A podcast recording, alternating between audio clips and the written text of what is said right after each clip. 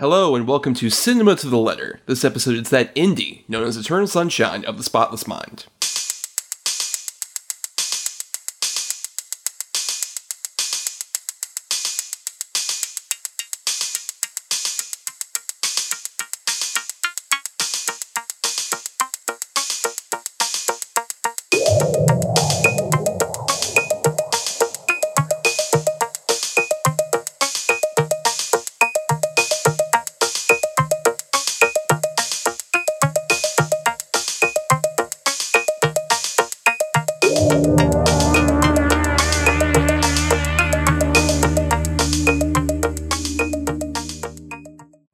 Cinema to the Letter, we break down the very nature of cinema, letter by letter. For each episode of a film miniseries topic, we cover six films that fit a C for classic, I for indie, N for new, E for egregious, M for masterpiece, and A for atypical. Because who doesn't love an acronym, am I right?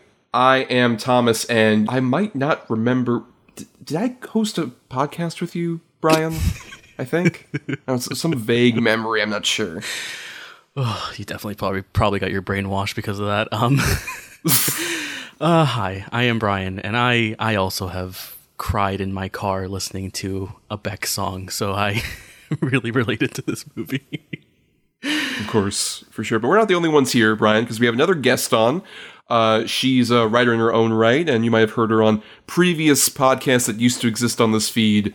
Uh, Miss Lili Labens. Lili, how's it going? I'm great. How are y'all? Uh, we're doing great. We're not crying at all. You know, like Bryan definitely mentioned. not. Not yet. No, the night is young. That's true for that.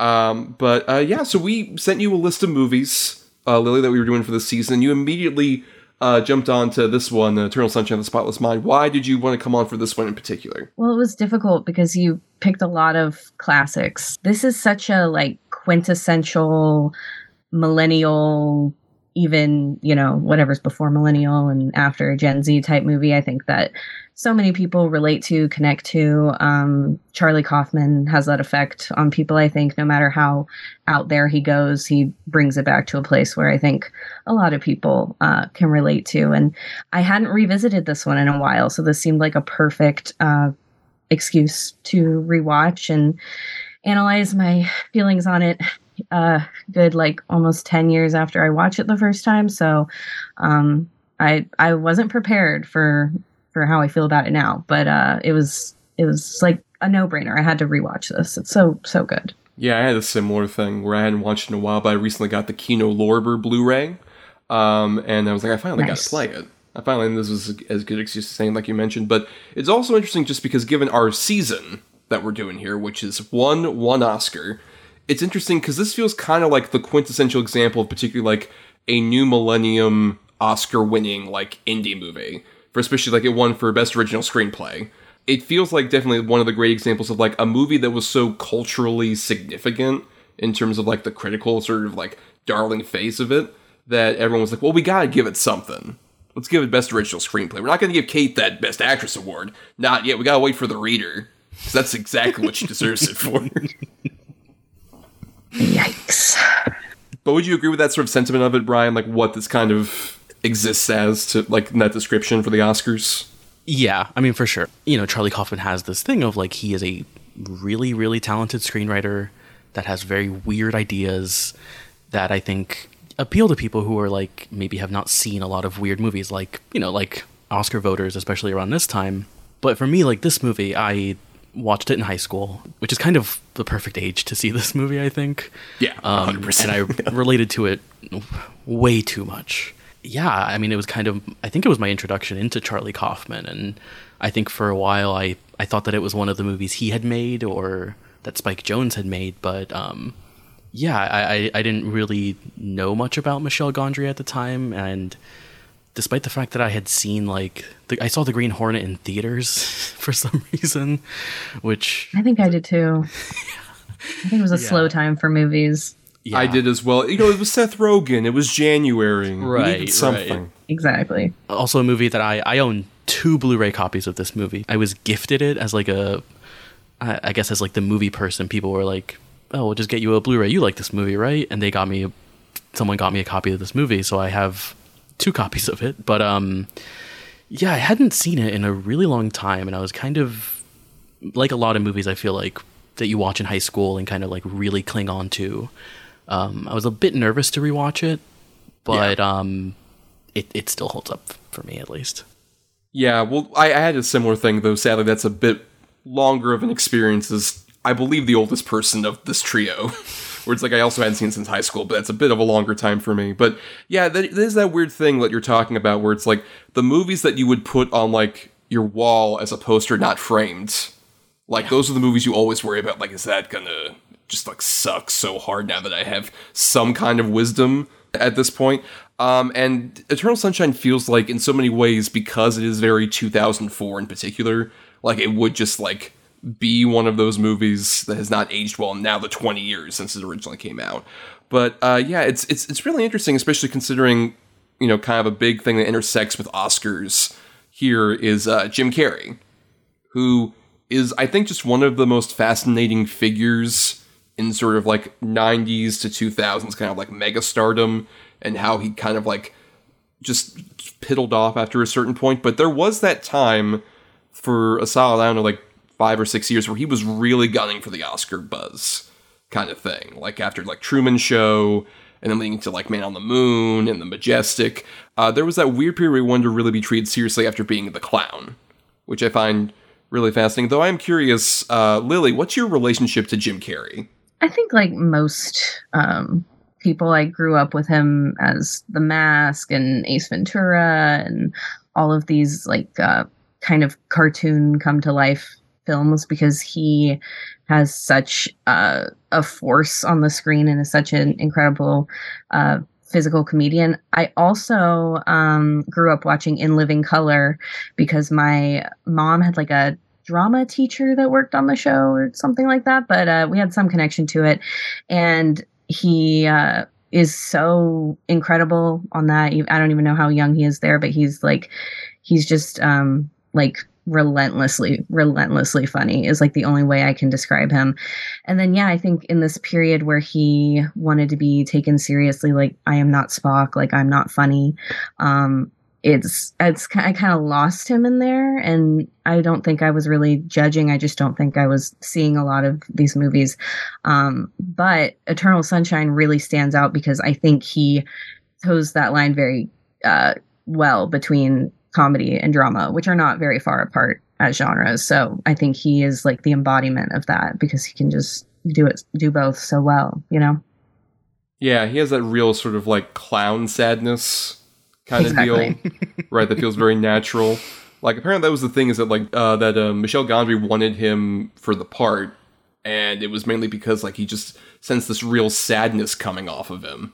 And I mean that's something that weirdly, as you know, time has continued on, we've kind of seen more and more like, oh, that sad clown continues to be kind of like his main sort of like online presence, especially whenever he does anything. It's just yeah. it's it's so interesting, and he was also sort of like for me, he felt like the first actor where I was aware of him as like a kid, where it's like I got to see the Jim Carrey movie. Like I have to. He's like so silly and wild. Uh, but Bryan, what about you? Do you have a similar relationship to Carrey? I didn't really grow up with with like his classic movies at all. Really, like um, I've never seen Ace Ventura. Weirdly enough, um, but I have seen stuff like The Truman Show and unfortunately the the Grinch movie he made, and like a lot of his kind of later two thousands like output, which is what I kind of grew up on.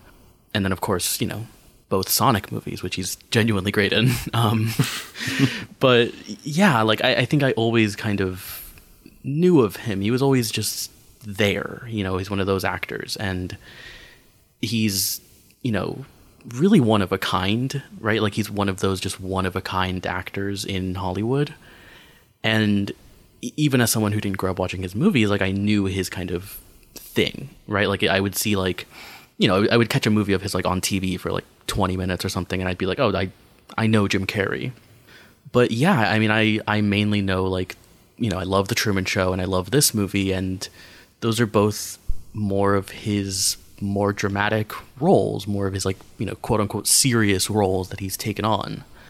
He's so great in this movie, I think, and it's kind of insane to me how he can kind of like I don't understand how Michel Gondry just like dialed him really down because there's not a lot of Carrey isms in this movie, but um, but I, I love him. I think he's great, and he's just such a a fascinating figure. Like Thomas said, you and I were talking about him like recently, and his just kind of career and like where he is now and everything, and it, it's so weird to look at him now.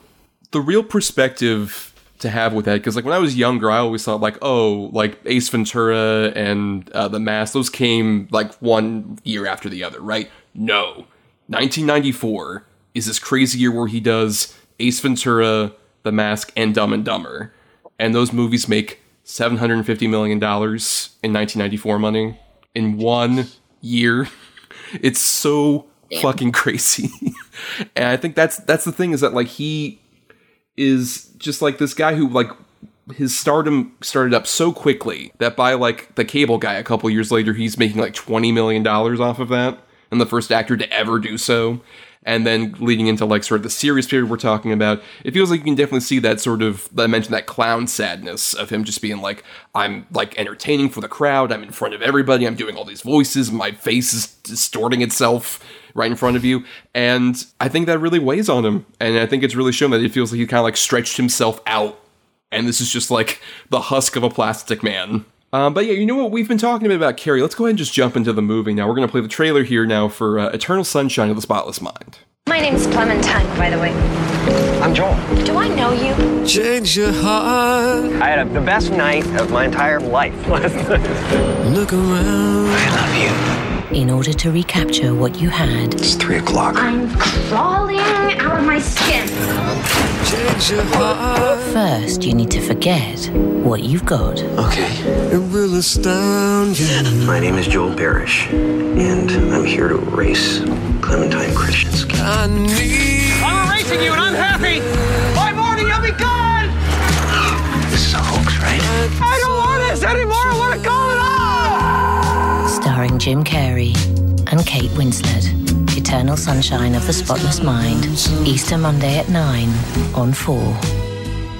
So, uh, Eternal Sunshine of the Spotless Mind came out March 19, 2004, from uh, French director Michel Gondry, um, who has a very curious career. Um, was initially known for doing a lot of music videos, and Bryan Anderson, you've watched a lot of his music videos in the last couple days. I watched a few research. of them. Yeah, yeah. Um, especially just because he's made music videos for a lot of artists I love. Like he he did a Radiohead music video. Um, of course, he did Bjork music videos and like the a Daft Punk one and stuff like that. And like, yeah, a great music video director. But his his movie career is very odd. Um, which I mean, Thomas, I think you're more familiar with his movies than I am. Is that is that right?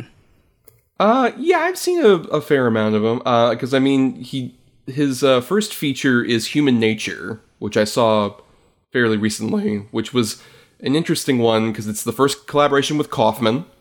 Um, and it's basically about like Patricia Arquette is this woman who has grown up like ever since she was younger, she was super hairy.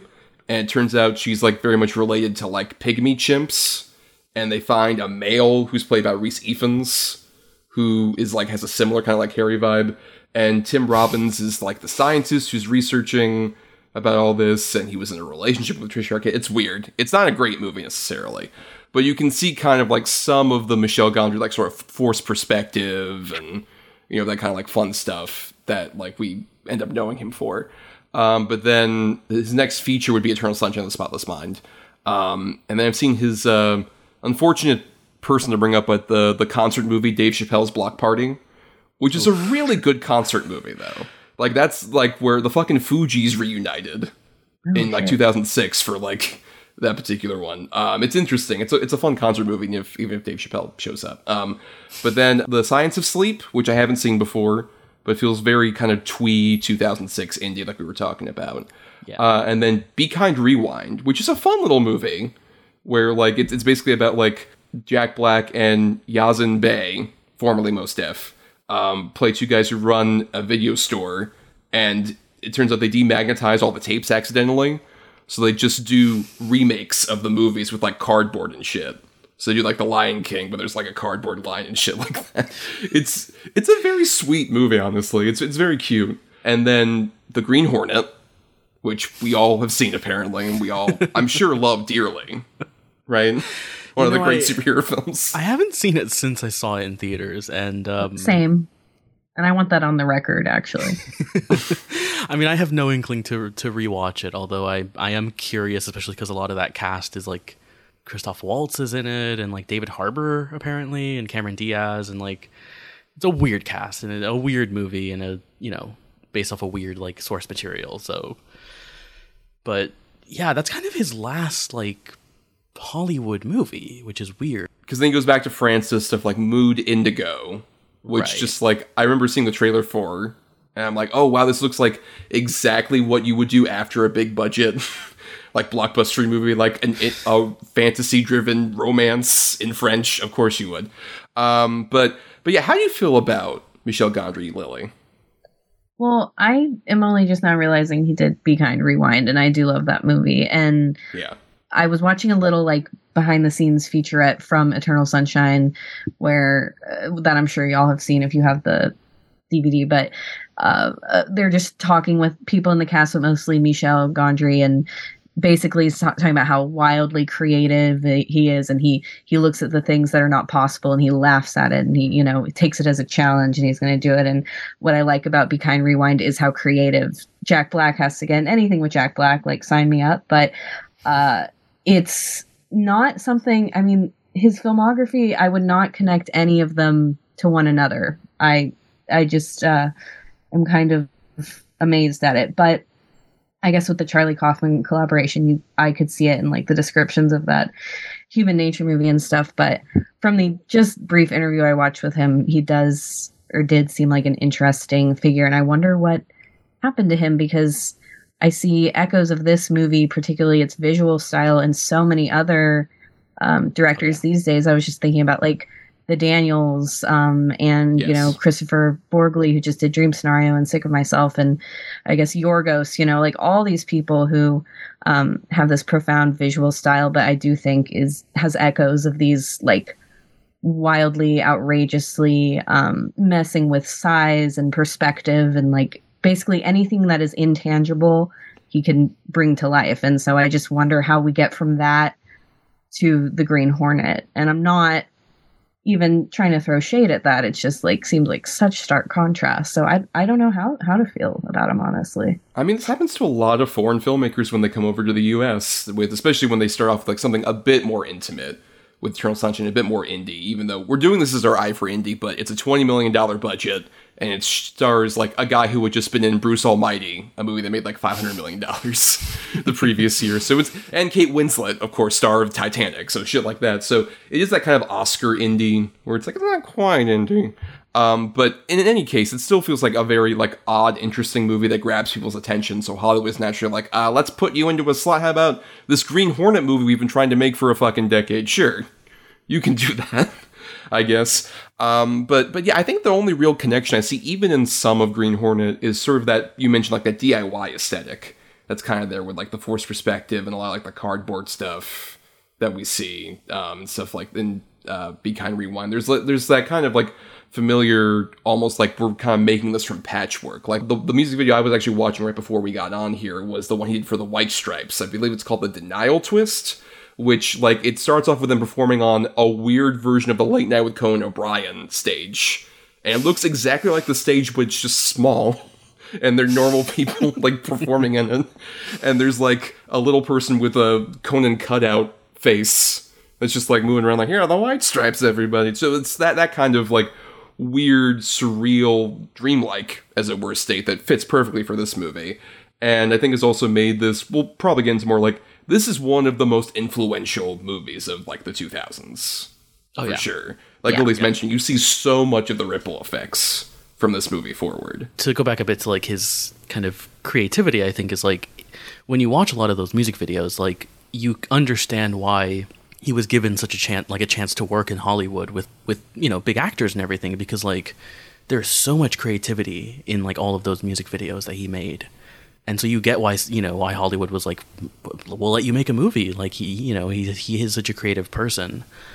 I mean, as much as it is very 2004 with like obviously just the outfits, the hairstyles, the the music, right? Like the The F slur. Yeah. uh, yeah, yeah, Right, true. Yeah. Very true.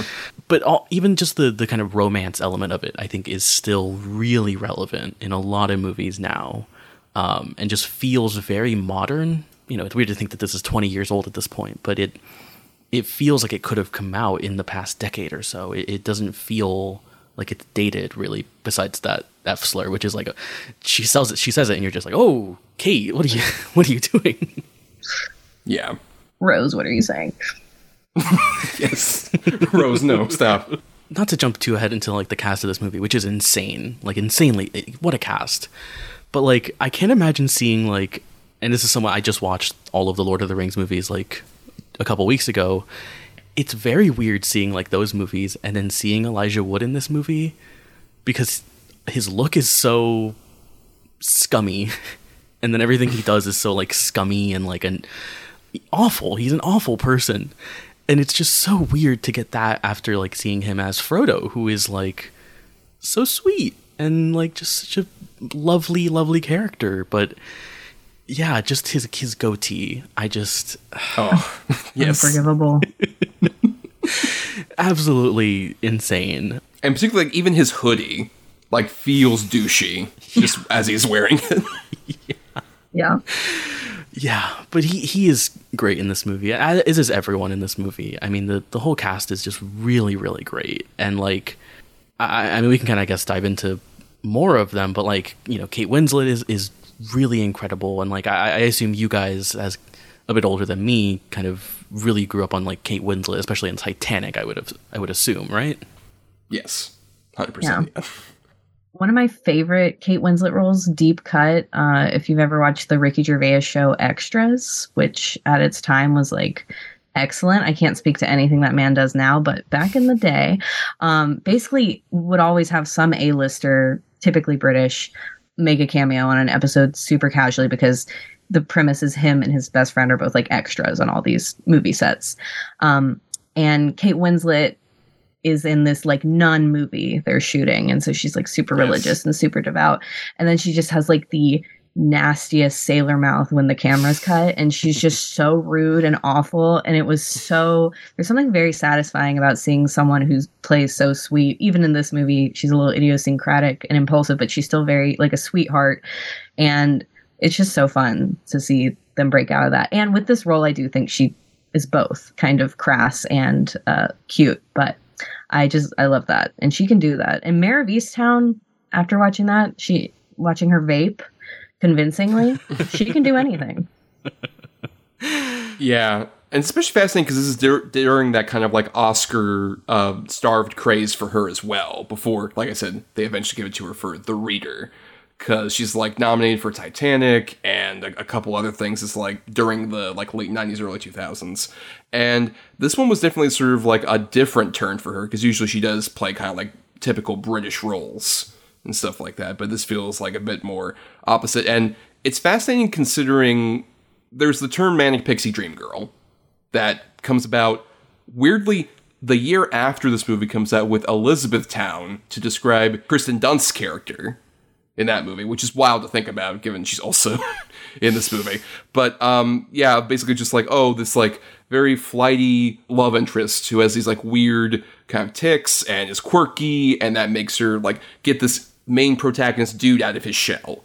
Like it's a common trope that happens, and it feels like there were examples of that before Elizabethtown, but it feels like Winslet is really kind of like deconstructing what a character like that can really be, especially in terms of like some of the implications that are like not not extremely stated, but there's kind of an implication that there's some sort of disorder with Clementine. Perhaps bipolar, perhaps something like that. They do a great job of like really making her such a fascinating character and really developing sort of both sides of it between Jim Carrey and Winslet, but also still keeping it within Carrey's perspective for like most of it, except for when we do cut over to like her post the uh, procedure and stuff like that. I think they do a great job of like kind of balancing out like who she really is versus what uh, his perception of her is at the same time throughout all this.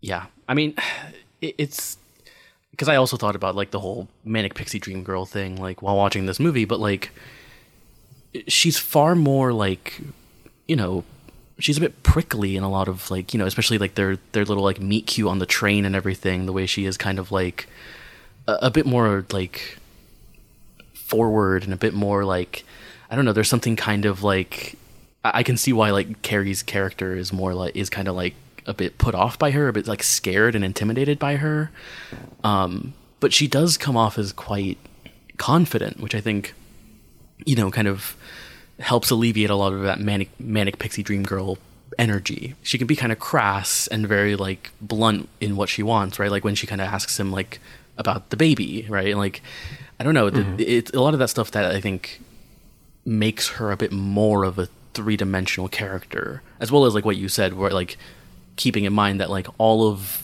a majority of this movie is is Carrey's perspective, basically, which I think right. is such a fascinating way to handle that like idea, even though like it hadn't happened yet, right? Because it's the next year with Elizabethtown, but it's a, a really like interesting kind of dynamic there. Um, and I think Winslet, is really great in this movie. Titanic was probably one of the first movies I ever saw, and so she was one of my like, you know, first times ever seeing a, a movie star, and I I love her. I think she's great, and like um, a couple years after this, she does like Little Children, which I think she's really great in, which she probably should have won an Oscar for. I'm going to be honest. No, um, the reader, buddy.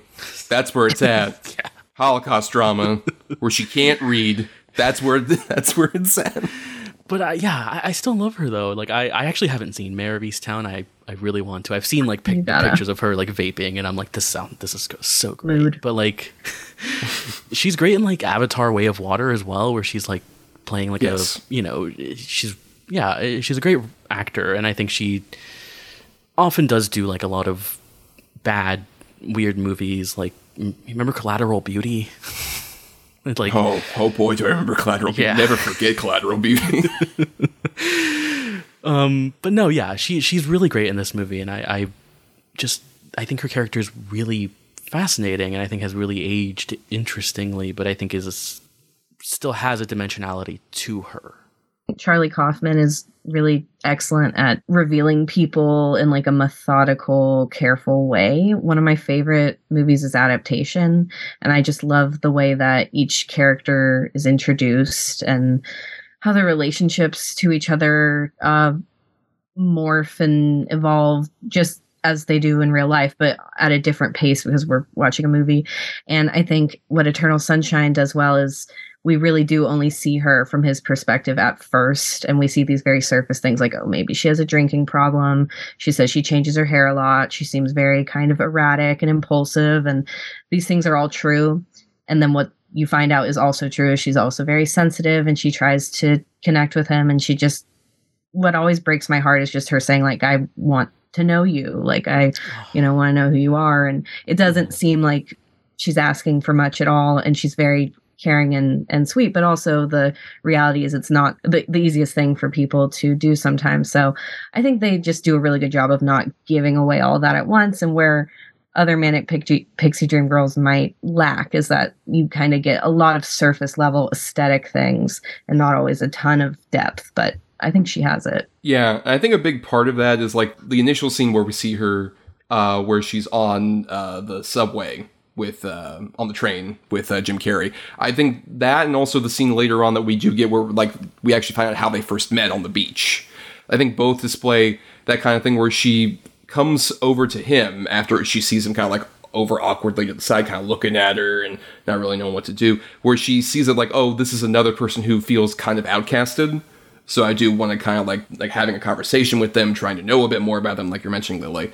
And I think that's what makes her instantly very warm, but at the same time, you can tell why like these two people are attracted to each other, and then why later on that relationship just falls apart because they're two just like personalities that can't really mesh in an actual like stable relationship for very long. She she takes his chicken.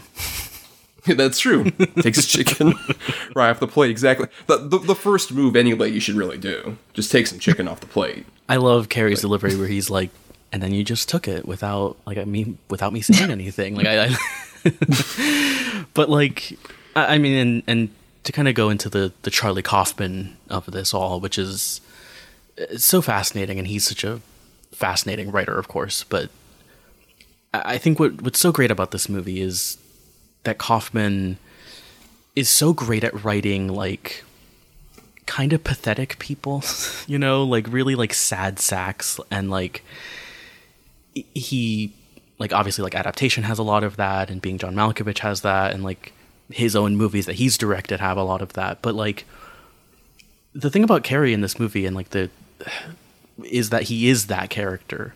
And it, it almost feels like especially watching like ad- rewatching adaptation like it, it feels a bit like he's making fun of that idea of like someone who is so like self-deprecating and like just so like down all the time. And yet i think he handles it with like a, a real sincerity for that character. Like like you said Lili he really like cares about like his characters and, and people and like unraveling these people. Um and i just find that so interesting the way that he's able to like still make one of his characters in the way that he does. Like jim carrey feels totally like a like a charlie kaufman character. Um although his hair is like less frizzy than it should be i feel like like but um yeah like I, I think kaufman is a really like i think people when they think of charlie kaufman they generally think of like him having such a wild imagination. He comes up with these crazy ideas but when i think of him at least i think of how great he is at writing people and really understanding like what makes people tick and like their different like problems that they have just things that they're going through and all that stuff and i think that's like such a great element of this movie, and it's it's one of the reasons I just love Charlie Kaufman in general. But I mean, yeah, how, how do you guys feel about Charlie Kaufman overall? I'm I'm, I'm curious. I mean, I,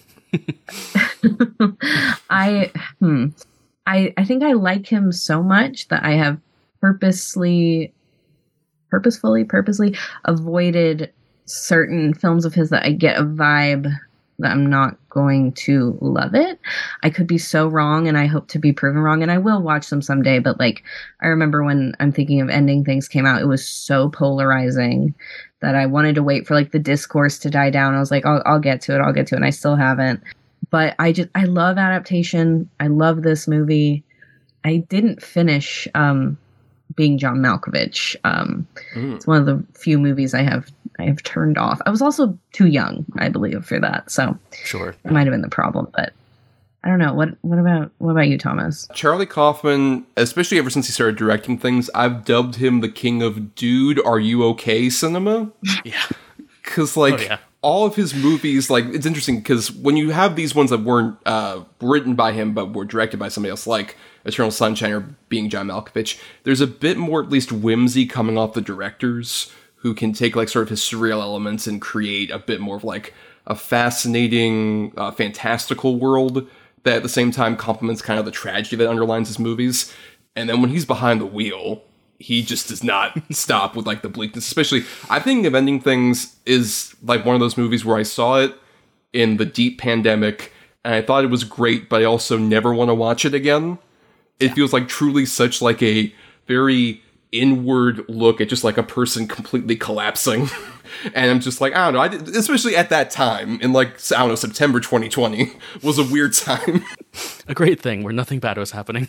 right good point um but yeah i think that that's the thing is i i love even his movies like Synecdoche new york is another example of that where i just love like how that movie just unravels with like it its escalation of just the weird fantastical layers of like a play like a, a playwright writing a play and then oh it turns out he is actually part of the play and the play never ends and the play keeps going and stuff like that just insanity that at the same time I'm very compelled by, but also once again, anytime I see movies directed, just like, do you do you need to talk, Charlie? Charlie, you I need mean- to talk to somebody. Yeah, I specifically did not rewatch Synecdoche, New York, or Anomalisa, uh, or I'm thinking of editing things before this because, like, yeah, that, that that element has always been there, of course, right? And all his movies like ha- deal with people who are like deeply depressed and like yes, you know have a very bleak look on on kind of their life. But like, really, when he starts directing, is really when like I, I start to like be like, I, I don't think I can deal with this right now. Like, I don't think I can deal with the themes of Synecdoche, New York, especially right now. Um, yeah, he, he's also just such a fascinating figure because he like he clearly has such an understanding of like his place in Hollywood obviously, and like adaptation is so much of that. Like, Right. but really in recent years, especially as he's like struggled to get projects made and just has not really been able to keep working. Yeah, like I'm, I'm a bit worried for him at times, but I, I, I just always really want to see what he has to do because he is such a really great writer and he's, he's a great director. Yeah, I, I think he's such a fascinating figure, but I don't know. Yeah, he is. He has a bleakness, and especially with working with like Spike Jonze, who is like very weird to think about as well. Just uh, it's very weird to think that like Charlie Kaufman and a guy from who was known for like Jackass and like music, also music videos, like made movies together for a little bit. It's a weird combination, um, but yeah, I love him, and he he's one of these guys who I'm like, I wish that he was just given like permanent blank check forever to just make whatever he wants because he's so spec- he's such a specific like figure I think and like people love his movies but he, he's just kind of struggled in years to to get projects made which which kind of sucks um, so wild. They seem so commercial. right exactly Right. I, I, why didn't Netflix release that thing of ending things at a time where theaters could be open? Just like everyone's blockbuster packed into them thinking of ending things. Um, though it is also weird, like apparently one of the things he's done to like kind of make a living during all this is he has rewritten a lot of DreamWorks movies. Like he rewrote Kung Fu Panda 2, apparently did a draft on that, which is odd. And apparently he has like a one that he's getting writing credit for called Orion and the Dark. yeah I've Which is like- this Right. That's an upcoming DreamWorks movie that he just has a writing credit on. so I'm sure it's going to be a great, entertaining kids movie. That doesn't deal with any dark, depressing things at all. traumatize those children Uh, but yeah, I think with Eternal Sunshine, it, it's such a great balance of what we're talking about with like that kind of sad sack energy from a Carrey, but also at the same time the the the complexity of like how the story is told non-linear non-linearly. I can say that word correctly. Um, and I, I just love that um, he he's able to watch, especially like this is a movie where I hadn't seen since I was in high school, but I've just like had it on in the background and watched it with the commentary in just the last couple days since I rewatched it. And it's so fascinating just seeing all the details when you rewatch it, just like, oh wait, yeah, that's why. Because like when I first saw this, it blew my mind. It's like, oh wait, he's like in the memory thing now, like this whole time. He's been there and we're just like experiencing it. And I think like Gondry's style complements that beautifully. Where it's just like how certain like uh, memories fade out. Like that one bit where he's talking to the guys, he's getting uh, mail out of his mailbox, where we see initially just like the actual memory, and then we see like the fading version of it, and how that guy just literally disappears into the fuzzy abyss and everything. That feels like it could be in a Charlie Kaufman directed movie. That would be like a nightmare that you couldn't really fathom. Versus here, it just feels like it's odd and it's off, but it still is like fascinating to where like you want to just know more at the same time. I think that could only happen with like Gondry doing this service to Kaufman's work. there are even elements that could be like horror when the their faces are kind of distorted and Yes. you know just various quick cuts that are so jarring. I love how it's like 10 different genres in one and that's that's why i brought up like the daniels earlier because it just has a an everything bagel quality to it as well. It's like i love a mm-hmm. maximalist movie and i love that every detail matters. It, no, nothing is a is a mistake or an accident. I just think it's so cool. But at the same time, it's like a it's a casually maximalist movie, true which is so interesting Right, about yeah. it. Where it's like there's so much complexity, but the style of it is so like grounded in DIY that like the scene where um Carrey's like sort of entire world is breaking down. He like goes up to Elijah Wood in the bookstore and turns him around it's just the back of his head the entire time. it's a really cool effect Right, that has like kind of like a weird nightmare quality. But I love. I was watching a, uh, a behind the scenes thing of how they shot that, and they just had Elijah spinning around in the chair for a while. So then they would just map on like the back part just throughout the with like later in post production, and it's like that's how simple that effect is. But like it's so unsettling, but not in a way that like once again in a Charlie Kaufman movie you would be like in a corner crying about it. I mean, there, there, there's so many details I love, like that are kind of like because yeah, it is a maximalist movie, right? It's doing a lot, and a lot of those like, you know, I, I think of them as dream sequences, but they are like when he when they're in his head and going through all like the memories and everything, like they feel dreamlike, and yet they are like so.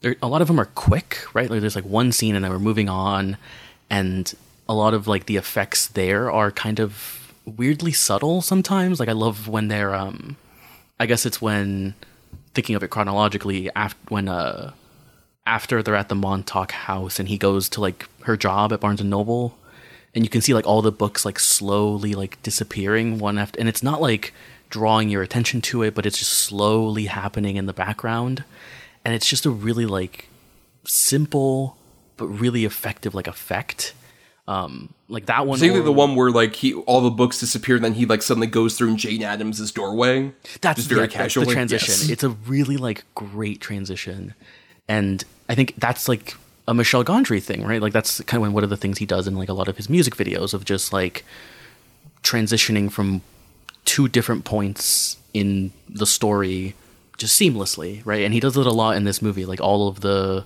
the mind stuff when he's they're just like uh I guess they're trying to like hide from Tom Wilkinson, like trying to find them in the dream. It's very weird, but like all those sequences are just really seamless and really bleed together in a way that I just like found really like beautiful still and feel very dreamlike.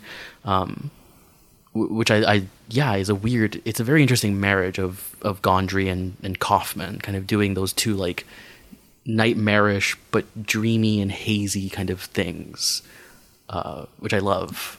T- to the degree that that's how I kind of like imagine when I think of like me having a, a a dream or me like experiencing a memory. It feels kind of like this, where there's obviously like a movie like quality to it, but then there's also like we're mentioning kind of like the uh, environments bleed in between each other. It almost feels like you're kind of like on a stage and like the sets are moving around they're and stuff like, that. revolving, Yeah. And I like how it's also like feels like diminutive, but just quirky and whimsical because it it could, like I said, could just be horror, like you said, like a nightmare.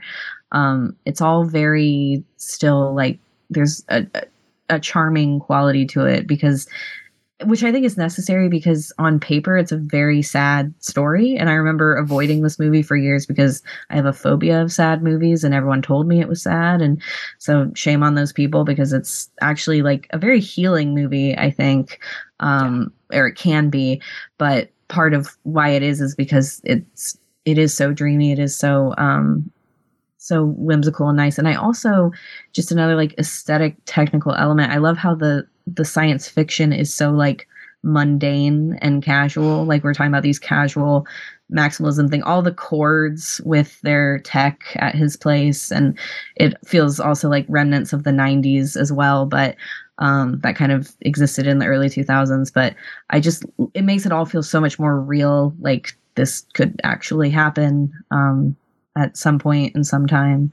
Which is weird to think about this movie as a as a sci-fi movie, which it, it is technically. Yeah. But like, I, yeah, I love all that stuff. Like the device that he has to like wear on his, like they put on his head, and like the I love Mark Ruffalo's like little laptop that he has, which is such a very like early two thousands laptop.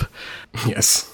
I, I love the way that it is kind of handled in that like like you said, it, it's very mundane and it's very like like it's their job and it's just very casual and it's very it's not over explained really and yet you just you get it so quickly and you get what's happening and it's just i don't know re- really well done about that but i think like the movie as a whole feels very almost light on its feet in a weird way like it like it, it doesn't feel like like you were saying Lili like the kind of quirkiness of it where if Charlie Kaufman had directed this, I feel like it would have definitely like felt overbearing and very like oppressively sad. But I think Gondry really adds that lightness and that like weird quirkiness to it, which is weird to describe for this movie because it's also dealing with like very heavy topics. I think it helps that it's quirky but not twee. Precisely. Because like there's a version of this movie that also would be much more twee and annoying and wouldn't quite work as well. Like honestly, I think of that with something like um, Me, Earl, and the Dying Girl, which I think is a movie that definitely loves this movie. Yeah. I don't think is nearly as good as it thinks it is. I was gonna say 500 Days of Summer, but that's That's a better that's a better example. God, I hate that movie. Um I like me and Earl, me Earl and the Dying Girl for Me too. for the record, but I'm I'm a bit alone on that island, but yes, I, either of those aren't a bad example of that to me. should should we get into more of the a bit more of the the supporting cast here? Because Well, I mean, you were mentioning Ruffalo, and your background, we should mention, Bryan, is uh, Ruffalo and Kirsten Dunst dancing in their underwear. An amazing sequence. so good. Truly. yes. Especially for like the weird, like, it's, it's such interesting comedic relief for like while this is going on inside Jim Carrey's head, he's like at the pond that's frozen over where all the like lights are turned off basically, and Kate Winslet gets like dragged like she's in an Evil Dead movie and shit like that. Meanwhile, they're dancing while high. I love it. I mean, it's definitely an HR issue, but I think it's really Oh. funny. Look, there's a lot of problems with their work ethic, I would say, based on this. Like, I love that they feel like two, like people who have been at a job just long enough to where it's like nothing's ever gone wrong, so we can like fuck off and do whatever as long as I'm like just keeping an eye on the laptop. But uh, then everything just turns to shit. It's like perfect. it always like is so funny to me that they they are like drinking his like alcohol and like eating his food and everything, which is such a like shitty thing to do. But I just think it's so funny that these guys like go to they do this job and then they're just always like just drinking people's alcohol and like stealing their shit and everything. And like when Elijah Wood is talking about like Clementine and he's saying how like when we did her like I I, I took her underwear and everything and Mark Ruffalo is like do you know what like how unethical that is and then they both have like this like weird like laugh that is so like Yeah, and they just start laughing. But it, it is interesting because it's like uh, in a movie that explores so many what ifs, it's like if you think about what if we did have the technology to do this and what if this was like, you know, another um capitalistic endeavor, like this would absolutely happen unfortunately with Yes. with anyone. And I'm not even trying to say it's, uh, you know, uh, uh, hashtag not all men, but, you know, it's just like, of course, that, of course, Frodo would do that. And of course, uh, Mark Ruffalo would kind of chastise him and then laugh about it while they're like smoking a joint. It, that's part of like, I, when I say quirk, I think I just mean like offbeat. It like goes all the way deep into like even the darkest parts of this movie. It's just still like there's a sense of humor, which is like true to life, you know. So I think it's it's fitting. Yeah, I love particularly like the uh, office that they're in, the little like uh, facility that uh, the whole brain drain thing is in. It looks like perfectly shitty, right? Where it's like this is a thing that exists, but like it's clear like they're not doing great necessarily. I love in the commentary; it's my favorite moment where it's super French Michel Gondry and Charlie Kaufman talking, and Kaufman says like, "Oh yeah, their digs don't look great," and Michel's like, "Oh, digs." what are these digs? it's like their their office doesn't look great, but it's true. Like I think that's that's part of like the charm. I think that we're kind of mentioning the offbeatness is that like this is like something that would be in a strip mall. Like there's probably a fucking like a Cold Stone Creamery next door or something that like uh, gets way more traffic than these people do. And I think that's what's like so fascinating is that like it's so once again that kind of like lower DIY aesthetic that like yeah you could see why like Ruffalo would think to fuck off and just like hang out with his girlfriends and eat donuts while they're smoking joints. And I really want to mention this is an underrated Dunst performance for me oh, yeah absolutely. she's like so amazing in so many things, but this is like a, a great smorgasbord of all that she can provide with like her like sort of stoner girl initial outlook, which is like she's just dancing, and then especially when things start fucking up, she just keeps saying, "I'm so stoned, I'm so stoned," and like particularly her when Tom Wilkinson comes in. And she's just like kind of babbling in the way it's like, oh yeah, this is exactly what like a stoner when they're trying to like look cool in front of their boss. He gets the fired. pulls the chair They out do. for him. She's like, "Here you go," and we're good, and everything's fine and normal. That's so good. And then when it turns and we find out like, oh, she was a part of this and she like completely breaks down. It's like the first real indicator of like, oh yeah, somebody's gone through this and when they realize that they've gone through this, it feels like almost they've been violated by like themselves in a weird way. It kind of reminds me of like if anyone has seen Severance, uh, Yeah. which has a similar kind of thing. yeah weirdly indebted to this movie actually no, I would love to Oh. watch it, but uh, unfortunately, Apple TV shows aren't real. They're, they don't really exist. So Well, I don't know. Yeah, when you're on the same network as See, yeah come on that's a good point. and uh fucking i don't know uh the morning show that's i don't know Oh, the morning. Yeah, they got all those SAG nominations. what was that as tom of holland one that, that came out this year that uh something about like a bird Bre- or the crowded room or something yeah, Oh, Well, yeah. well, I mean, also Cherry in terms of cinema. ugh I mean, wonderful. Oh god. One of the worst movies I've ever seen in my life. Um, I'm not joking. I hate that movie so much. it's pretty bad.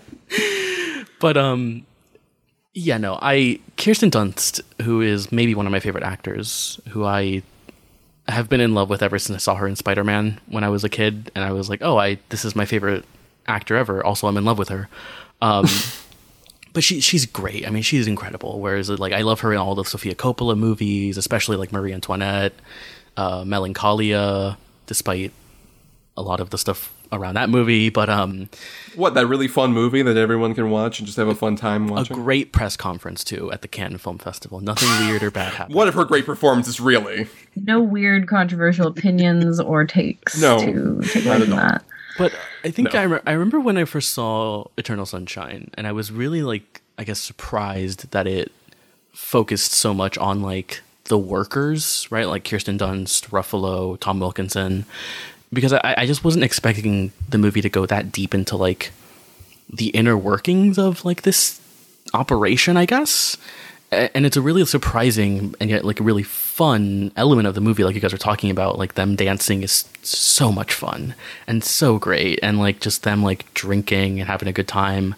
Almost every time I've watched this in the past, I forget about the the Kirsten Dunst uh, kind of reveal that she has had the operation done in regards to Tom Wilkinson and it is one of the most like heartbreaking things in this movie to me because it like I, I don't know it is so beautifully handled the way that like his wife is like you can have him you already did and then just drives away and it is just this like yeah. really like heart-wrenching moment and she is so great especially in the last scene that she has with like ruffalo where Ruffalo's like, I, I really liked you. Like, I actually liked you. And I, I, I didn't know about like any of this stuff. And they have just this really great like final scene where they're both just like accepting their situation. And it's just so, so beautiful. And yeah, she, she's so great in this movie. But shout out, you mentioned her kind of a Deirdre O'Connell plays Wilkinson's wife, Yes. who has like two scenes in this movie and fucking rocks it, especially that scene you're talking about. I totally forgot also about how deep we go with these supporting characters as well, and Kirsten's uh, role in it too. And I think it's brilliant because it kind of drives home the point of the whole film. If by this point in the movie you haven't like learned anything, um, it's it kind of makes it all real for me at least because there is just such a like uh, freewheeling or almost stream of consciousness type uh, experimental vibe to everything we're seeing with Jim Carrey and Kate Winslet's characters and just seeing their relationship out of order. And you get to know so much about them to then be ripped out of that fantasy slash nightmare and then into this reality that is the aftermath of what happens with this and a very unique, specifically kind of predatory dynamic that uh, the aftermath of that is like I don't know, it makes it a really, really harsh reality of like the consequences of this. And if anything, what kind of placates it is like the end with Jim Carrey and Kate Winslet. But um, I don't know, it it is kind of uh it kind of complicates things even further for this movie, and that's why I have to give kudos to it because I was also a bit nervous to rewatch because I just romanticized the hell out of this movie, um, like everyone did when they were young. And I was a freshman in college watching this in film club with a guy I had a crush on, and it was like everything was like the stakes were perfect for me to be obsessed with it. Um, and then watching it now, I was like, oh, am I going to hate it? But I don't. I do have some evolved feelings about eternal sad boy of the incel mind, Jim Carrey's character. But um, overall, I think that everyone involved does a really good job of hammering that point home of the kind of necessity to the pain because it's all wrapped up in the pleasure and vice versa. Sorry, I kind of rambled about that, but No, I, I'm curious a Yeah, bit more sorry. about some of those like sort of negative things because we've been very positive and glowing about this movie so far. So what, go ahead. I love it. And I'm not trying to shit talk. I think it's just like the film is simultaneously self aware and delusional, but that's how I think Mhm. Humanity is. So, and Charlie Kaufman gets it more than anyone else. So I don't uh, think anything is a mistake or bad.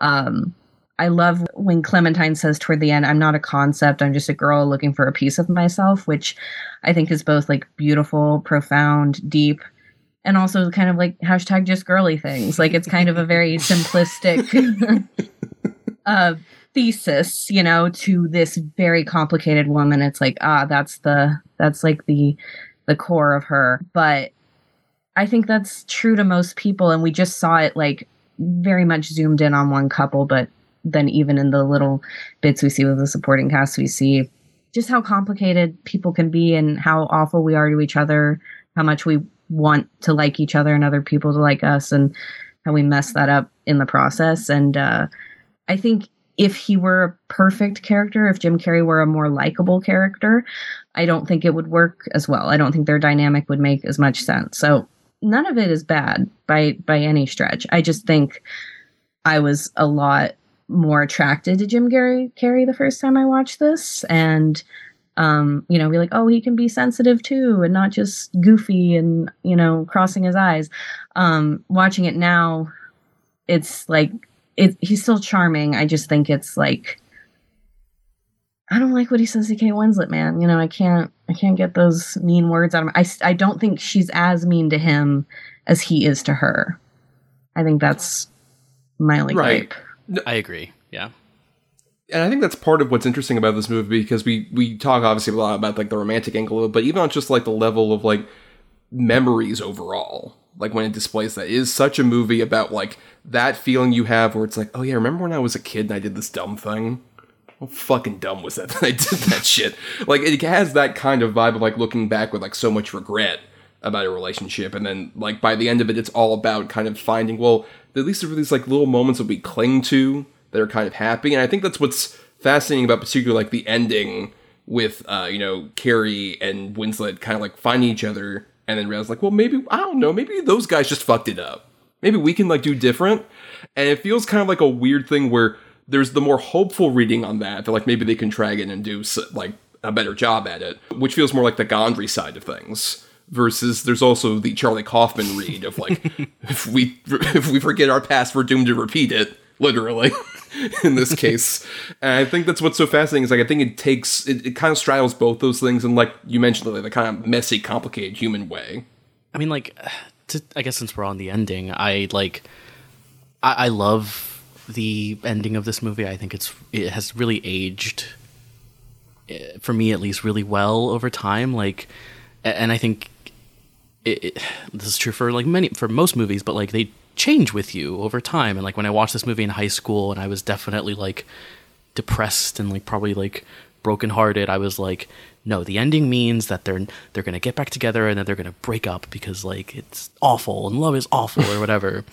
but but I think now like it is such a complicated ending, and I think it's a really like for me at least my kind of take on the ending is that like it is these two people realizing like well there's the chance that we just like this doesn't work out. Like i always think like her line when uh when Carrey is like i i don't think those things about you and she says but you will.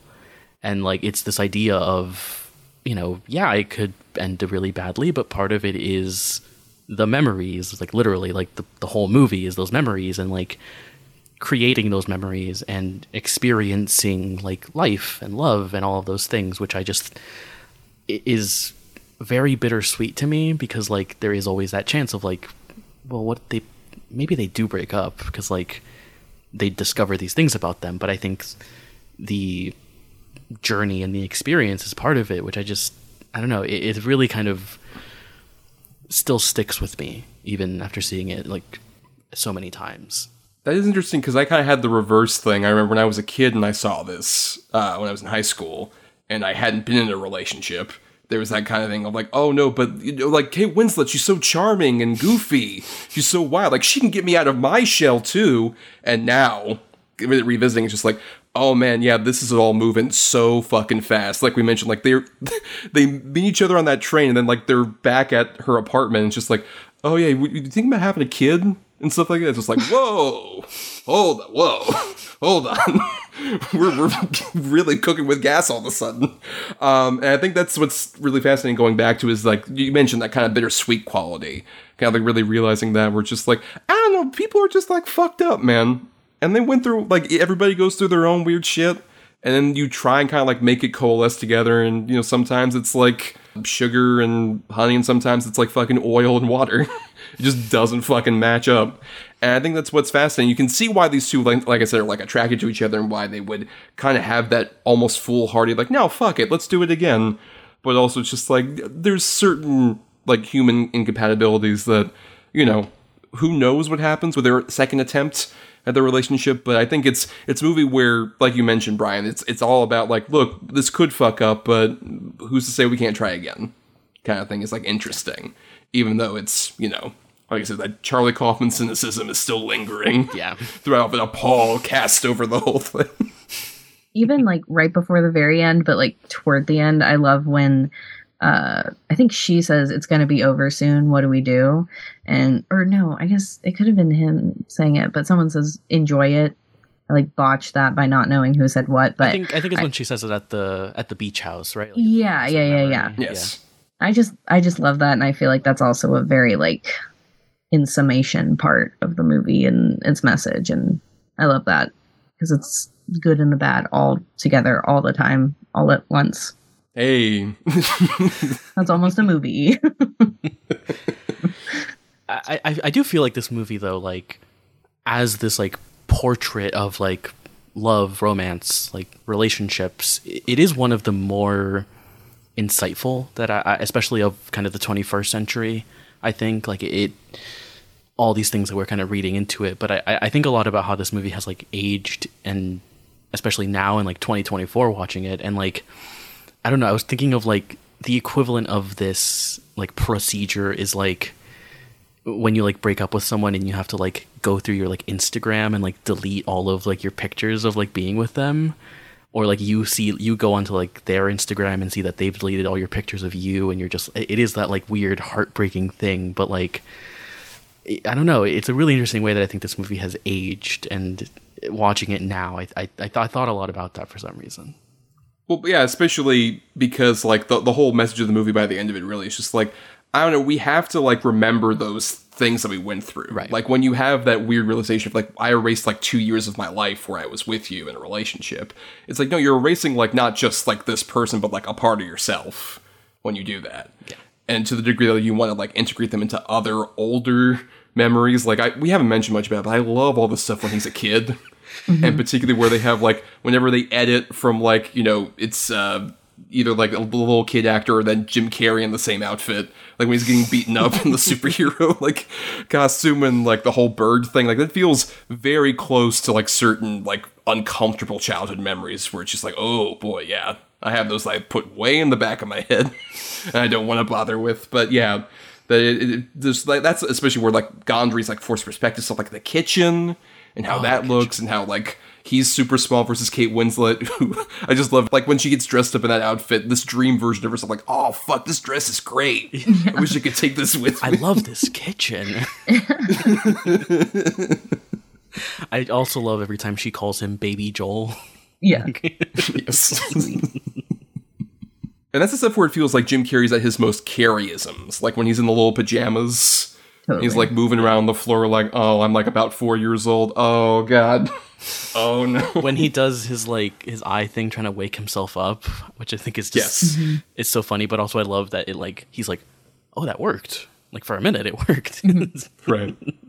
I don't know, Lili, did you have any other of the dream imagery you wanted to comment on? I mean, I, I, it's the little stuff that's also probably basic, but like the, the snow falling or the rain falling inside the, the apartment. Um, you know, whenever they're in a car that's kind of driving by his life or seeing other things, just little scenes and vignettes as they're driving by, um, which was also cool. I watching this behind the scenes thing and uh, them talking about there was like one guy in particular who was like, yeah, there were a couple scenes where there was a car inside of a building, and I thought we were done with that, and then we had to reset because Michel said there was another scene, and he sounded like really curmudgeonly about it. um, it's all just seamless and effortless seeming. Um, obviously, not at all effortless, but it's just stunning, and I love seeing like hints of of the visual style and so many things following it.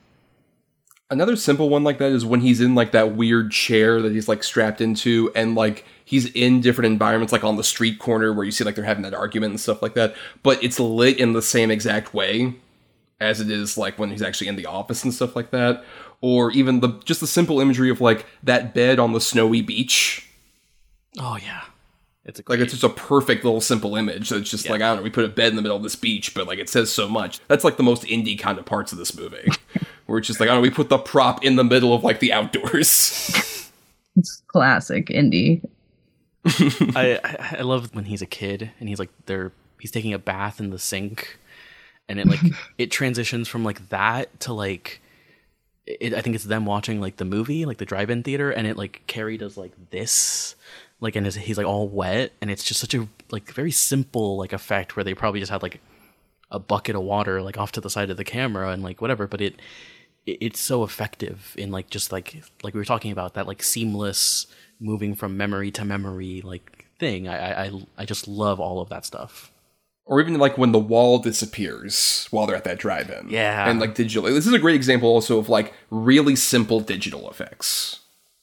As well. They're just like so seamless and perfect, especially for like this kind of indier budget. It just feels like, oh, we're just casually making like the entire world crumble. Subtlety is very powerful. True. Yes. Something that more filmmakers maybe should learn in a modern context. Um, but you know, some also we've mentioned a lot about the supporting cast.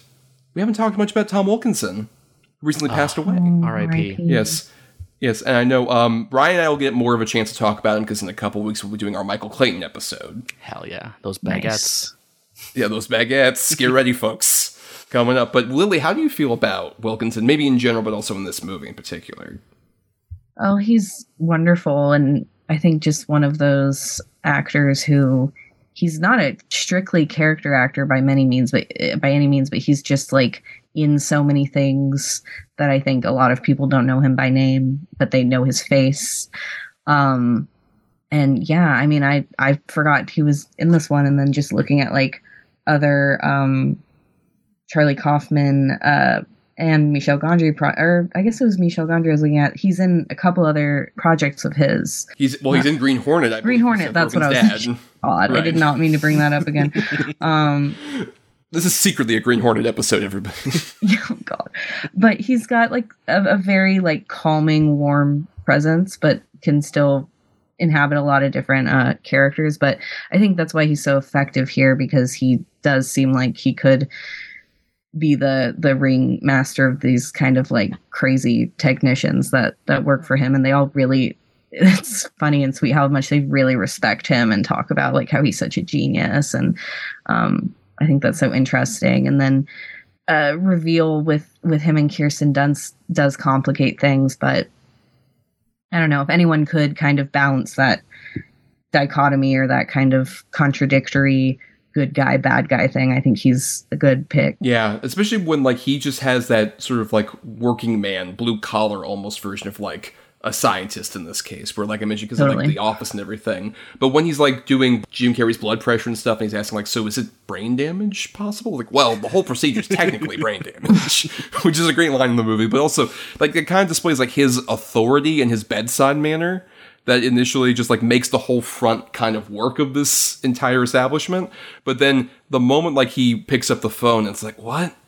What's going? Oh, oh god, hold on, I gotta get over there. Like he has that kind of like he's so tired, even when it's not like him waking up in the middle of the night. He looks like he's just gone through a whole life. He has that kind of like great character actor face. He does look very tired in this movie. He he looks tired in a lot of movies, and like, I, like Lili, you mentioned that he's kind of he has a very warm presence in this movie, and like I agree. He he looks like a like a doctor. Like he I don't know. There's something about him in this oh, movie that Totally. just looks like a like a doctor, but like there is something like in a lot of movies that is a bit menacing about him and a bit kind of like I don't know. There's like a hidden kind of menace there, which kind of like makes the kind of subplot with uh, Kirsten Dunst. He adds to that complicated nature of that relationship.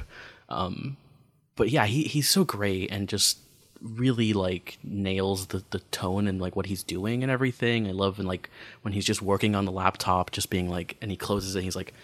okay, I'm done. Time to go home. And then like Ruffalo has to call him back in, like, you know, to to to finish doing the procedure or whatever. Like, yeah, but I I, I love him in this movie. He's great. Yeah, and especially this was around the time like this and Clayton, where I kind of felt like, oh, this is one of those guys that I recognize.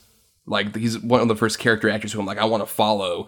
Anything he does, like even when he pops up in something like Mission Impossible: Ghost Protocol Oh, yeah. for a scene, and just gives all the gravitas, just like you've been disavowed by the IMF. It's like you believe, like, oh man, I fucked up. Tom Wilkinson's having a private meeting with me in a car. I know I done fucked up. Same with um the the year after this, he's in Batman Begins. He plays uh Carmine Falcone, and he's like so great in Oh, that scene. That was definitely the first time I saw him in anything. Yeah, yeah. He's so great. He's, in, um, he's in The Lone Ranger. Who could forget that? Well, I mean, he he's the star of the movie, right? There aren't two other actors who star in that movie. yeah, no, it's just it's just him talking to green screen horses. He, he plays both roles. oh no, Tom, no. oh God, we've mentioned the Green Hornet and the Lone Ranger this episode. We're just going so 20, early 2010s cursed uh, movies, box office bomb, like you know. He's also in Rush Hour, so I'll palate cleanse with with that. Not a complicated movie at all. No. Especially, uh, no one directed that movie, right? God damn it! this, we can't have nice things. I shouldn't ever. No.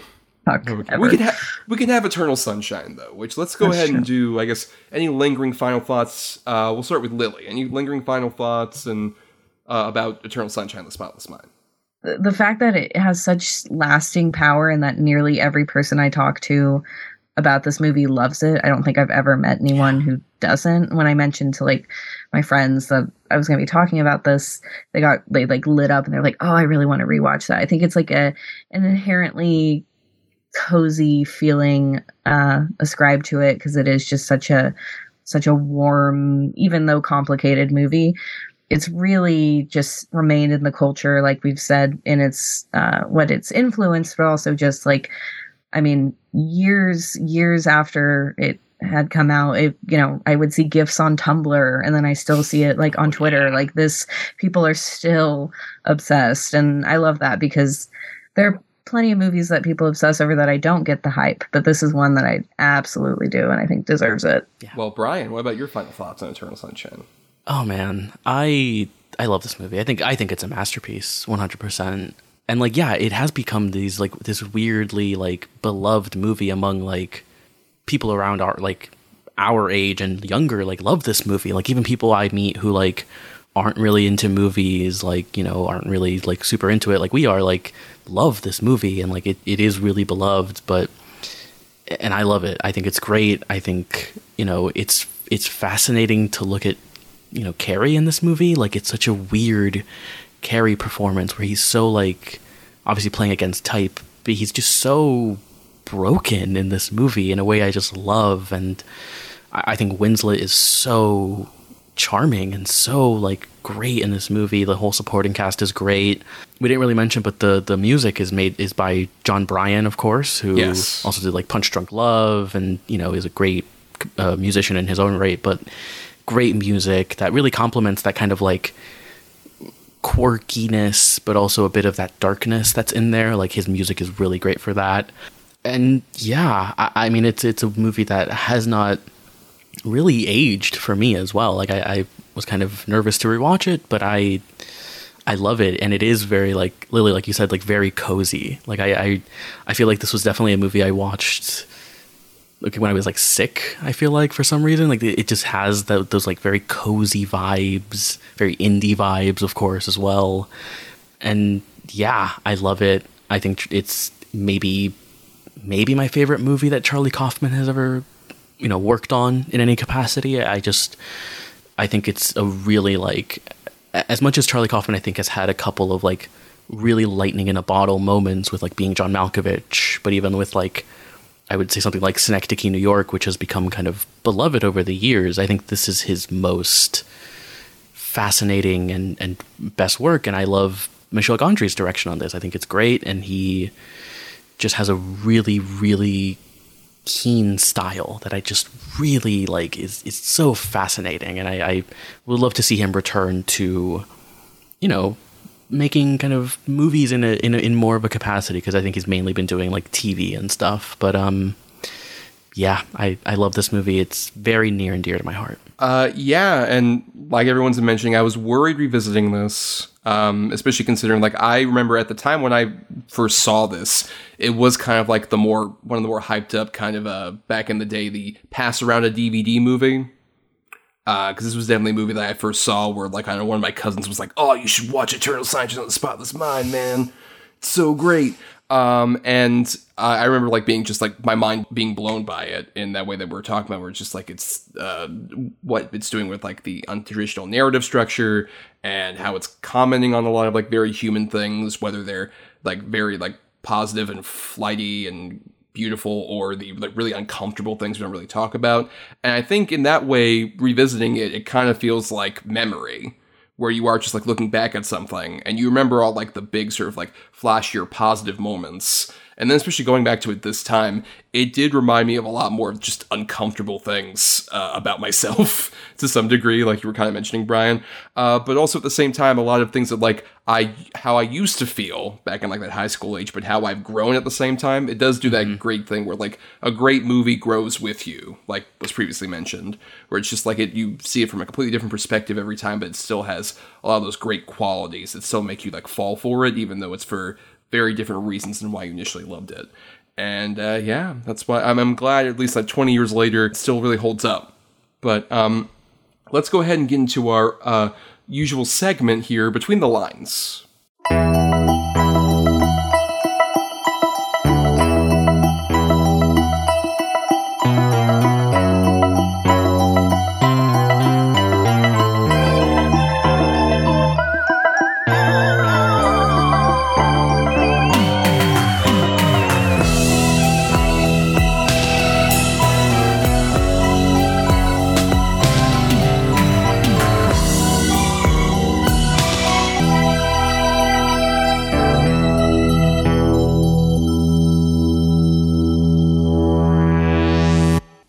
Uh, on Between the Lines, every uh, episode, Bryan, myself, and a guest, uh, like Lili, if she just so happens to want to participate, uh, will uh, recommend another film that relates to you know the movie we're talking about in some way. Might be an alternate pick for an eye for indie kind of thing. And um, my pick, I'm going to go ahead and go here first, is a film from 2007 that did win at least one Oscar. Um, it is the uh, Joe Carney film Once uh, which is uh, this Irish movie that is about uh, these two uh, musicians. Uh, literally, their character names are Guy and Girl, uh, played by Glen Hansard and Marketa Igrolov. I apologize, spam. I fucked that up so dearly. but at the same time, these two musicians who initially find each other were like the guy just, has just recently broken up with a woman and the girl is just kind of like you know moving around trying to like find her place in this town and stuff like that and they end up collaborating and uh, you know they start singing on these buskers um, on the street and they kind of start getting like a bit more of a following and they have like more of a, a great collaboration that turns into a bit of a romance and how that kind of you know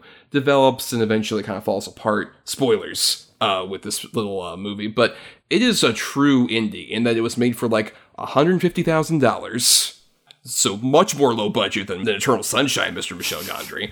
Um, it feels very like grounded, and all the musical performances are, I believe, just like done on set, like on set audio and everything. Uh, but they're all written by the two actors, and they're actual like songs that they've like developed, and particularly the one "Falling Slowly," which this won a Best Original Song Oscar back in the day. And I remember watching the these Oscars and being like so unbelievably moved by that entire song when they performed it at the Oscars, like without any context. And then watching the movie, it's still just as devastating, if not more wow. so. Um, and I find Joe Carney to be like a really fascinating director. He usually deals with music, like I really like Sing Street.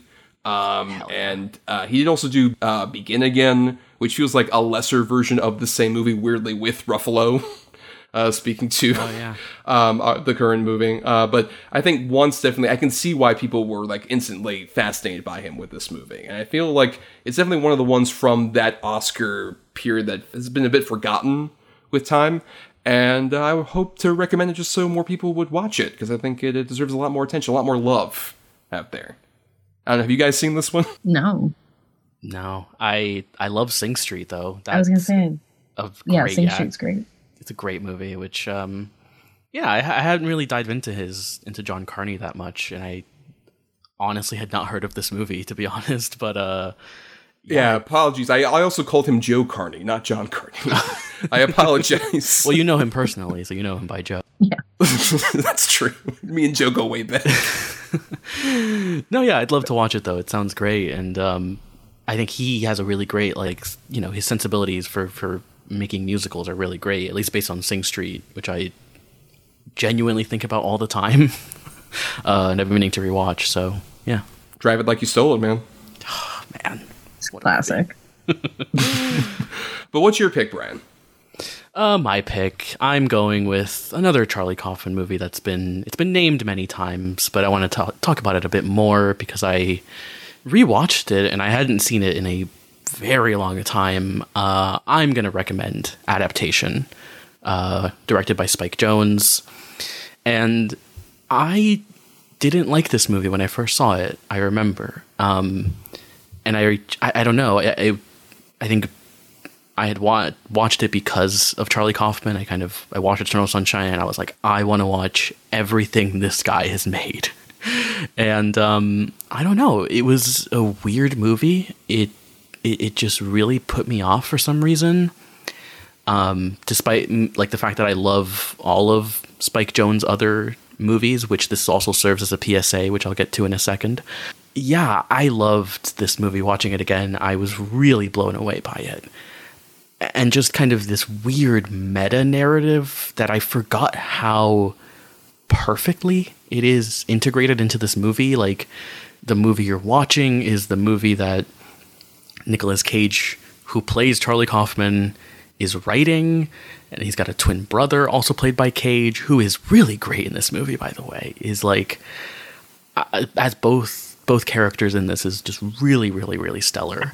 Um, but also Meryl Streep, and also this won an Oscar uh, for Chris Cooper, which I was really surprised that uh, he had won for Best Supporting Actor that year. But um, he's great in the movie, and as well a small cameo from Tilda Swinton, which we will also talk about on the Michael Clayton episode. Um, but the the P- the PSA element is Spike Jonze. Please make another movie. I, I miss you. Please. Please. I think all the time about this that sort of rumor that came out where he was like filming something with Frank Ocean and Brad Pitt Right. and nothing ever happened at that and I just I don't know. And I, I love that Beastie Boys documentary that he made, which was like a, very interesting documentary and kind of the way that it was made. But um yeah, I mean her is is is eleven years old this year, which is crazy to think about. I can feel the gray hairs settling in, but um, yeah, adaptation is incredible. It, it's a great movie about like writing and also just the creative process. It's a great movie about like it's Charlie Kaufman looking at his place in Hollywood, especially at that time where he had been like he had made being John Malkovich and really kind of assessing what his place was and what he could do and what he wants to do but maybe isn't able to do because of the industry and everything and it's it's an incredibly smart movie still to this day. Lili, as you mentioned, you love this movie as well. I don't know. Do you do you have anything to to add for adaptation? I'm just dying to rewatch it again because I've been on a real Nick Cage kick uh, lately. I watched, I did a double feature of um, Valley Girl and Mandy um, just to get the kind of full breadth of his uh, range. And uh, he's like steadily become one of my favorite actors. I think because there's like a charming quality that I didn't really realize till adaptation, which is he can make fun of himself. He is a goofball. I think he was misunderstood that people thought he was like some serious, like taking himself very seriously, like Tom Cruise, capital A actor, but and you know, being from the Coppolas, like a lot of prestige and pressure there. But I think that that movie is one of the most like revealing and exemplary of the fact that he he can make fun of himself. He can embody the like most pathetic type of character and still be so charming and redeemable. Um, and it's also very satisfying that he's kind of split in two because you get such different um, perspectives on like uh, the hollywood machine the people in it the personalities and the uh, idiosyncrasies. So it's, it's a great movie. I need to rewatch it. And meryl streep incredible. Oh, She's really great. It's a really kind of subtle, like you know, nuanced like Streep performance. Not that she isn't like isn't that normally, but like it. I feel like she often gets kind of lauded for her like bigger performances, but um, yeah, it's a great Streep performance as well. She's a lot more down to earth and casual in that movie in a way that's kind of refreshing. Yeah, her like snorting the like the the drugs off the table and everything. Have you ever looked up Susan Orlean, who she's playing? Her Twitter, I don't know if it still exists since the great downfall of Twitter, but um, she's one of the funniest people to ever be on that app. She is just so chaotic and so funny. I actually think Meryl Streep toned her down. Um, also, Susan Orlean um, wrote an article that became the movie Blue Crush, and I just think that's a fun fact. Yeah, and though by the way, we were mentioning Cage earlier. We didn't mention this, but he was the first choice for the Carrey role in Eternal Sunshine, which I find fascinating. Yeah. Weird. Right. I love Cage. I don't know if he could play as like dejected and broken. I guess maybe like Cage in like pig mode, which I love him in pig, but like I don't know if right. It might be a bit overwhelming Yeah. Yeah. to the movie necessarily, right? Um, but I mean, I love adaptation. I think particularly we haven't mentioned uh, the amazing one scene turn from Brian Cox in that movie. Which I think was the first time I like. Well, no, it was probably like X two or some shit like that. But that was the first time I'm like, oh man, this guy, this guy's like so great. Just like him dressing down Nick Cage in that fucking seminar is so good. And I remember like seeing that in like early college and just genuinely breaking my brain. It was like, wait, so it's like a movie that he's writing, and then it's all this, and just like the the construction of it like nearly broke my brain at the time. Um, but yeah, I, th- I still think it's pretty great for sure. It's not my favorite of uh, the uh, sort of Kaufman Spike Jonze collaborations. I would still say being John Malkovich, I prefer a bit more, but I still think that one's tremendous. But speaking of Spike Jonze, Lili, I think you have a related film uh, for Between the Lines here. I do, and it's been said and hinted around, but I chose the 2013 Spike Jonze movie, Her.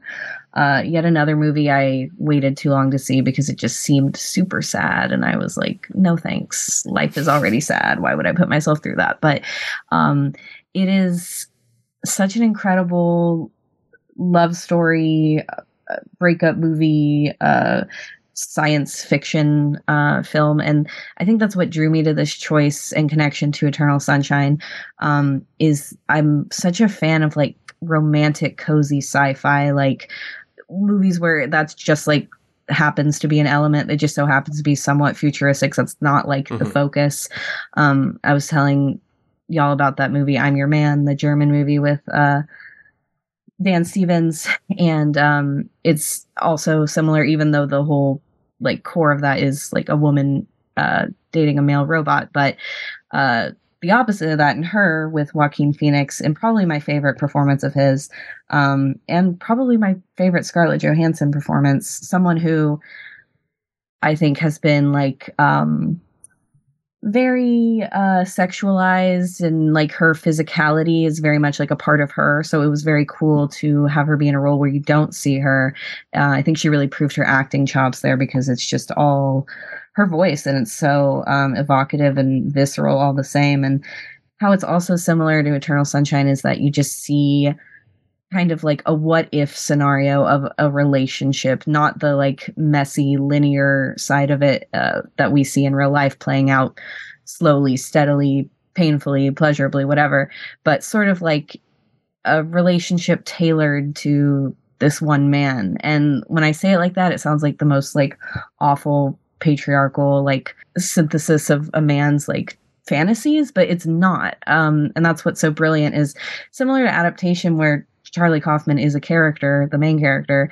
It could be self-indulgent that Spike Jonze wrote this movie, directed it, and it's he said sort of like his response to Sofia Coppola's uh, Lost in Translation, but it's not self-indulgent in a pretentious, uh, like obnoxious way. It's very like introspective, self-reflective, critical of oneself. Um, and I don't know, it's just not enough romances do that. It's either all pain or all like sappiness and saccharine. And, you know, what I love about her is that it's very gut wrenchingly, beautifully poetic uh, and heartbreaking, but also very silly and real. And also, Spike Jonze is like a little animated character in a video game, like saying "fuck you" so to Joaquin. Like that over and over again will just play in my head, um, and it's awesome. But I'm I'm just obsessed with like romantic, cozy sci-fi because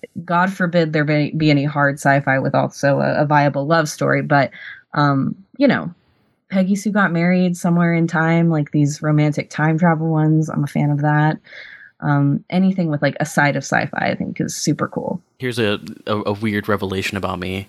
Um, according to my letterboxd, which I have used since about the time her came out, I have seen her six times. Oh wow! and it is it, it is kind of similar to Eternal Sunshine, a movie I haven't seen in a very long time that I am a little bit nervous to rewatch. But yeah, I also love I loved this movie, and um, I, I Joaquin is so great. I mean, he's probably my favorite actor of all time, and uh, yeah, there's something so like I- don't know. You want to just give him a hug in this movie. He's so like you know adorable in a weird way, and like I, I also think Scarlett Johansson is really great in this movie. I, it's a, it is a great performance, which is kind of odd to think about. Yeah, because you don't see her body, but like you really get a sense of like her personality coming through the movie, and like she also just has a very distinctive voice as well, which I love. But um, yeah, and also a great supporting cast in this movie with like Amy Adams, like Rooney Mara. Uh, Chris Pratt is really good in that movie, which is weird to think Yes. about. Um, Yeah. Olivia Wilde. Olivia Wilde is great, yeah, and like Bill Hader is in. He's like one of the the, the chat like people. so is Kristen Wiig. Yeah. Right. Yes. Yes. Um, but yeah, no, I love her. And um, double PSA: Spike Jonze make another movie. Come on. Really underline it. Uh, but yeah, I love her. I remember that, that was one of my favorite movies of like that decade, and I remember I didn't see it for like a long gap um, until like the last couple years. But it's so it still like works so well for me. I think, particularly considering one, Scarlett Johansson was like a late addition because was originally Samantha Morton on the set did Right, like yeah. the like voice stuff, and she was gonna like be the final voice, and then Scarlett like dubbed over, and it doesn't feel at all like there's a disconnect whatsoever with that. It feels like perfect. Um, but also, I just love the fact that with like the sort of sci-fi angle of it, that like it's this movie about like this weird relationship and how it breaks apart because of basically the singularity, which is amazing to me. it was like I don't know, we're different people. You're a human, um, and then artificial intelligence that's grown beyond my the, the confines that humanity's put me in, so I'm going somewhere else. But eh, maybe you might show up later. Who knows? Who knows? Uh, but yeah, especially also that it's like of these sort of like near future movies, it feels like one of the more plausible ones. Truly, Yeah. Mm-hmm. like I could see within ten years we live in like sort of a her society. Quite frankly, I think all the time about how this movie kind of came out pre like Tinder and like pre Yes. kind of like that, you know, Bumble, all those like dating apps and everything. And it's such a fascinating, like weirdly like prescient movie about that kind of thing. yeah. And I'll underline as well the Spike Jonze. Please make another movie. Please, we know you're listening. Once you're done acting in like fucking Babylon and like I don't know what else was he in recently. Jackass Forever, of That course. bad grandpa or something. I don't know. Right? Maybe maybe the Babylon thing gave him an, another edge. Like I need to direct again. I'm playing a mean- director. Direct Bad Grandpa 2 or something, or you know, I don't know. Something. Jackass Five ever do it? sure, yeah. Just for making take a back seat for a movie. Come on. Um, but yeah, let's go ahead and repeat our titles for everybody out there in case you want to add them to your watch lists and whatnot. Uh, my pick was the 2007 Oscar award winning film Once. Uh, mine was the 2002 Spike Jonze directed, Charlie Kaufman written adaptation. And mine was the 2013 Spike Jonze written and directed movie, Her. Yes, and uh, we're going to be winding up here, but we want to thank some people before we get out here. We want to thank Burial Grid for our intro and outro music. Uh, purchase this music at burialgrid.com. Uh, thanks to Michelle Kyle for our artwork. finder at MishKyle96 on Twitter.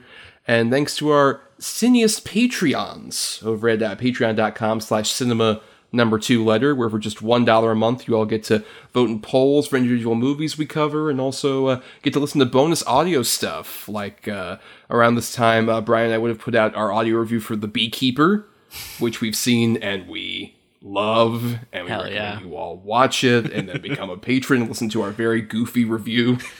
where we just were baffled and fascinated in every degree by Beekeeper. Um, and uh, also, we'll be doing a retrospective of The Critic, the 90s animated series, uh, which will be fun. And also, we'll just uh, we'll announce here. This is the first time on the main feed. You all will be able to hear it in February. Our big bonus audio thing will be um, our awards sort of program thing that we're planning, and we've come up with a name, which is the uh, LOSES, which is the Letters of Cinematic Excellence Awards. Bryan and I will uh, be talking about, you know, our you know picks for best film and the acting category, cinematography, all sorts of stuff. Uh, and that'll be our big bonus one for February. So you get access to all that stuff for just the one dollar. Um, and our last person to thank is Lili. Thank you for so much for being Yes, a guest on the you. show. We really appreciate it. Uh, where can people find you on the internet if you wish to be found? Well, thank you so much for having me. This is a blast. Um, I am on Instagram at lili.labens, Letterboxd at easy writer. That's E A S Y W R I T E R. And whatever is left of Twitter, um, I'm on there at Lili is okay. And my name is L I L I, by the way. Most people spell it wrong, but you guys spelled it right. So The important thing. We did it on this workflow thing that you guys can't see. That's what counts, though. And in the description, hopefully, I'll continue to spell it right. Um, but uh, you can follow us on various socials like Instagram, Blue Sky. If Twitter is still around, we're still there probably at cinema number two letter. And uh, you can find me specifically on stuff like Letterboxd and Twitter at not the who's Tommy. And you also do some writing at uh, marianithomas.wordpress.com at film-cred.com. Uh, and I'm also kind of on Twitter sometimes um, at B R Y A N D R A D E and the number three. Uh, or you can also follow me on Letterboxd at my name, uh, where, you know, watching movies, listing stuff, ranking, all that good stuff. So yeah, uh, follow me on there. And uh, for more of just the audio stuff, you can uh, follow us on places like Apple Podcasts or wherever uh, you listen to your podcasts on, you know, whatever Pocket Casts or such that you all have out there. Uh, if you're listening on Talk Film Society, you want to listen to all the other great shows that are on the network that are just besides us, like Bryan and I were recently on the uh, Talk Film Society podcast with uh, Marcelo and Siobhan, where we had a lot of fun talking about gravity and various other awards related things. It was very enjoyable. Um, and uh, you can uh, dig into our archives and our Podbean main feed for you know the past three seasons of this show or the old Double Edged Double Bill show, where you might hear Lili on one of uh, the the last episodes. You were one of the last guests we had on that show. Oh, After you were just like, we gotta stop it. We So gotta stop it. we we can't continue. We can't top this possibly. We have to burn it all. or I ruined it, tainted it. I don't know. No, that- that- That's that's the more Charlie Kaufman read on, on your guest appearance. But uh, yeah, if you can't support us on the Patreon, you know the completely free way to help us out is to rate, review, or simply share the show around to give us more visibility, so people won't forget us, so we don't disappear from people's memories in weird Michel Gondry kind of clever ways. Um, but yeah, you know, uh, we'll just tease our next episode, our N for New in our one one Oscar series, uh, will be uh, about another round, the Mads Mikkelsen Best uh, International Film, the first international film uh, winner, quote unquote, with that Oh, yeah. title of the award. Um, I'm curious, Lili, have you seen this one? Yes, I um I loved it. I and I contemplated picking this. I just I didn't know if I had as much to say other than Mads Mikkelsen hot uh, alcohol good. I get it. I don't know. Um, I'm I'll definitely have to listen though. I I'm curious to hear your thoughts because I watch it with my whole family at like you know weird depressing COVID time. So I should probably give it another watch with a new perspective. Yeah, uh, put that on the Blu-ray by the way. Drinking good, Mads Mikkelsen hot, Lili Labens. Uh, just, it's all for free. Take it. Hell yeah, do. um, but yeah, it'll be interesting to talk about that one, Bryan. Especially, it feels like a very like we had a rough time thinking of like of the sort of new our 2020 forward with like movies that have won an Oscar. Not a lot of great picks, Right. really.